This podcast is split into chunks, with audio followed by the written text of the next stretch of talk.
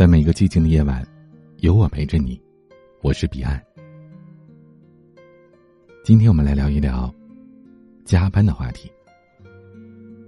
同事阿尤是一股清流，上班的时候他永远都是办公室最忙的人，分秒必争的完成工作。你很少看到他在加班，但是你下了班也见不到他。他穿梭在城市的各个角落。游泳馆、读书会、搏击俱乐部、英语角、白领话剧班，档期排的是满满当当的。下班居然比上班还忙。在一个地方待久了总是无聊，但是阿尤眼里，街角的杂货铺、某一个好吃的苍蝇小馆、特别有故事的酒吧老板等等，好玩的他总能发现这个城市有趣的地方。办公室里，同事议论纷纷，说这有什么用啊？能升职啊，还是能加薪呢？这就是不务正业。可阿尤呢，不管这些，只是朝九晚五认真工作，剩下的时间一如既往的在下班之后忙碌着。直到有一天，公司新开拓了一个业务，是和眼下的中外商家合作开拓本地市场。阿尤被提拔为主管，因为整个公司没有人比他更熟悉这个城市，而且还可以应对外国客户的时候对答如流。当你想和他竞争的时候，发现需要从零开始积累的资源，阿尤早就准备好了。其实，一个人现在的样子是五年之前的选择决定的。拉开人与人之间的差距，往往就是下班之后的这五个小时。这五个小时，你是选择吃饭、聊天、看剧、玩手机，还是去读书、学习、健身呢？可能一两天下来没什么不同。一个月下来也没什么明显的差异，但放在一年来看，一定会有大不同的。试着想一下，哪怕你一个月只读一本书，一年就可以读完十二本，而这十二本书足以让你对一个完全陌生的领域有基本的了解。这也许不会让你直接受益，但是呢，他们会让你比别人多了那么哪怕一小步的优势。当某一天机遇降临的时候。决定我们脱颖而出的，不就是这么一小步吗？所谓的成功，其实是一场蓄谋很久的努力。当你把下班之后的时间都填满，你会发现自己连抱怨的机会都没有。生活不是日复一日的重复，而是每天不断的攀爬，人生也只会越来越精彩。这让我想起了朋友例子。虽然栗子的主业是漫画师，但是呢，因为喜欢烘焙，下了班就在家里的厨房忙活着做糕点。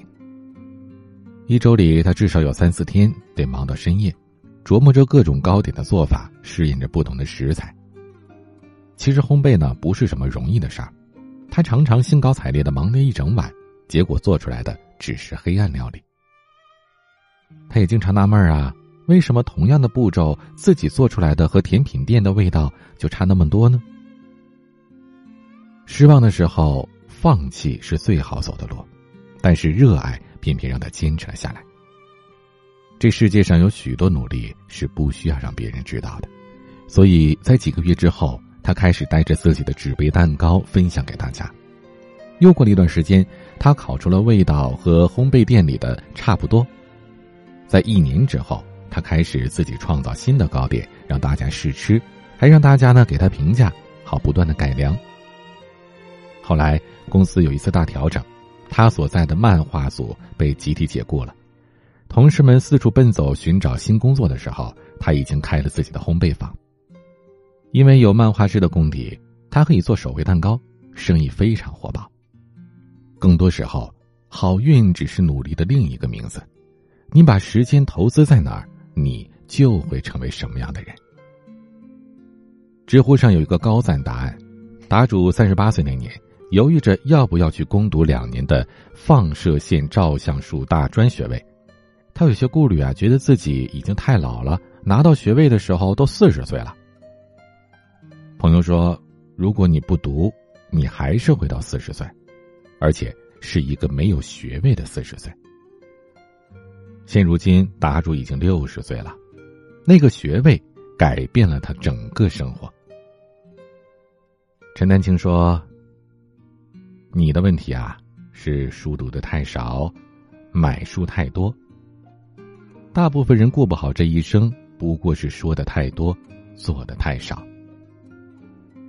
等岁末年初的时候，我们常常反思过去，雄心壮志的立下新一年的目标，觉得就可以和过去一年虚度的羞愧一笔勾销了。我们看着别人变好、变美、变强，羡慕之余，我们发愤图强，读书到深夜，健身坚持。可是这份坚持只有一天、两天，就放过了自己。生活真正的质变在于意识到行动比口号管用，水滴石穿比一夜暴富更可能实现。与其等到下一个新年再立一个 flag，不如把下班之后的五个小时过好吧。要和优秀的人比肩，就从砍掉吹牛侃大山的低质量社交，早早的回家读一本好书开始。种一棵樱桃树，最好的时间是在十年前，其次。是在现在，每一个看似高远的鸿鹄之志，落实下来，不过是那每天微不足道的一点点坚持，日复一日，改变就会在不经意间发生了。我们怎么过一天，就怎么过一辈子。今天的玩具，张杰演唱《微笑着胜利》。欢迎添加我的私人微信号“彼岸幺五零八幺七”，彼岸拼音的全拼后面加数字幺五零八幺七。我是彼岸，晚安。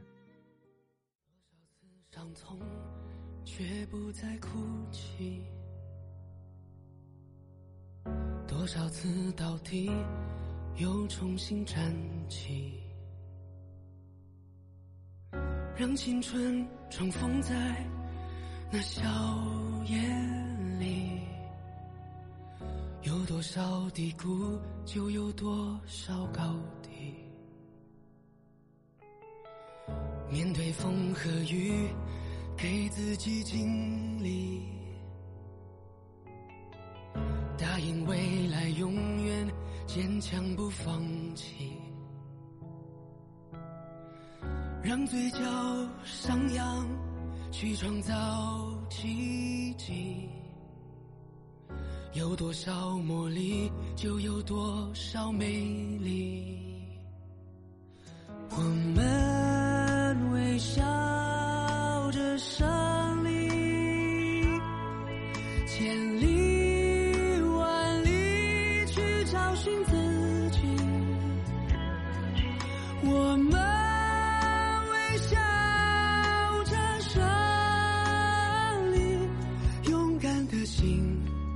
You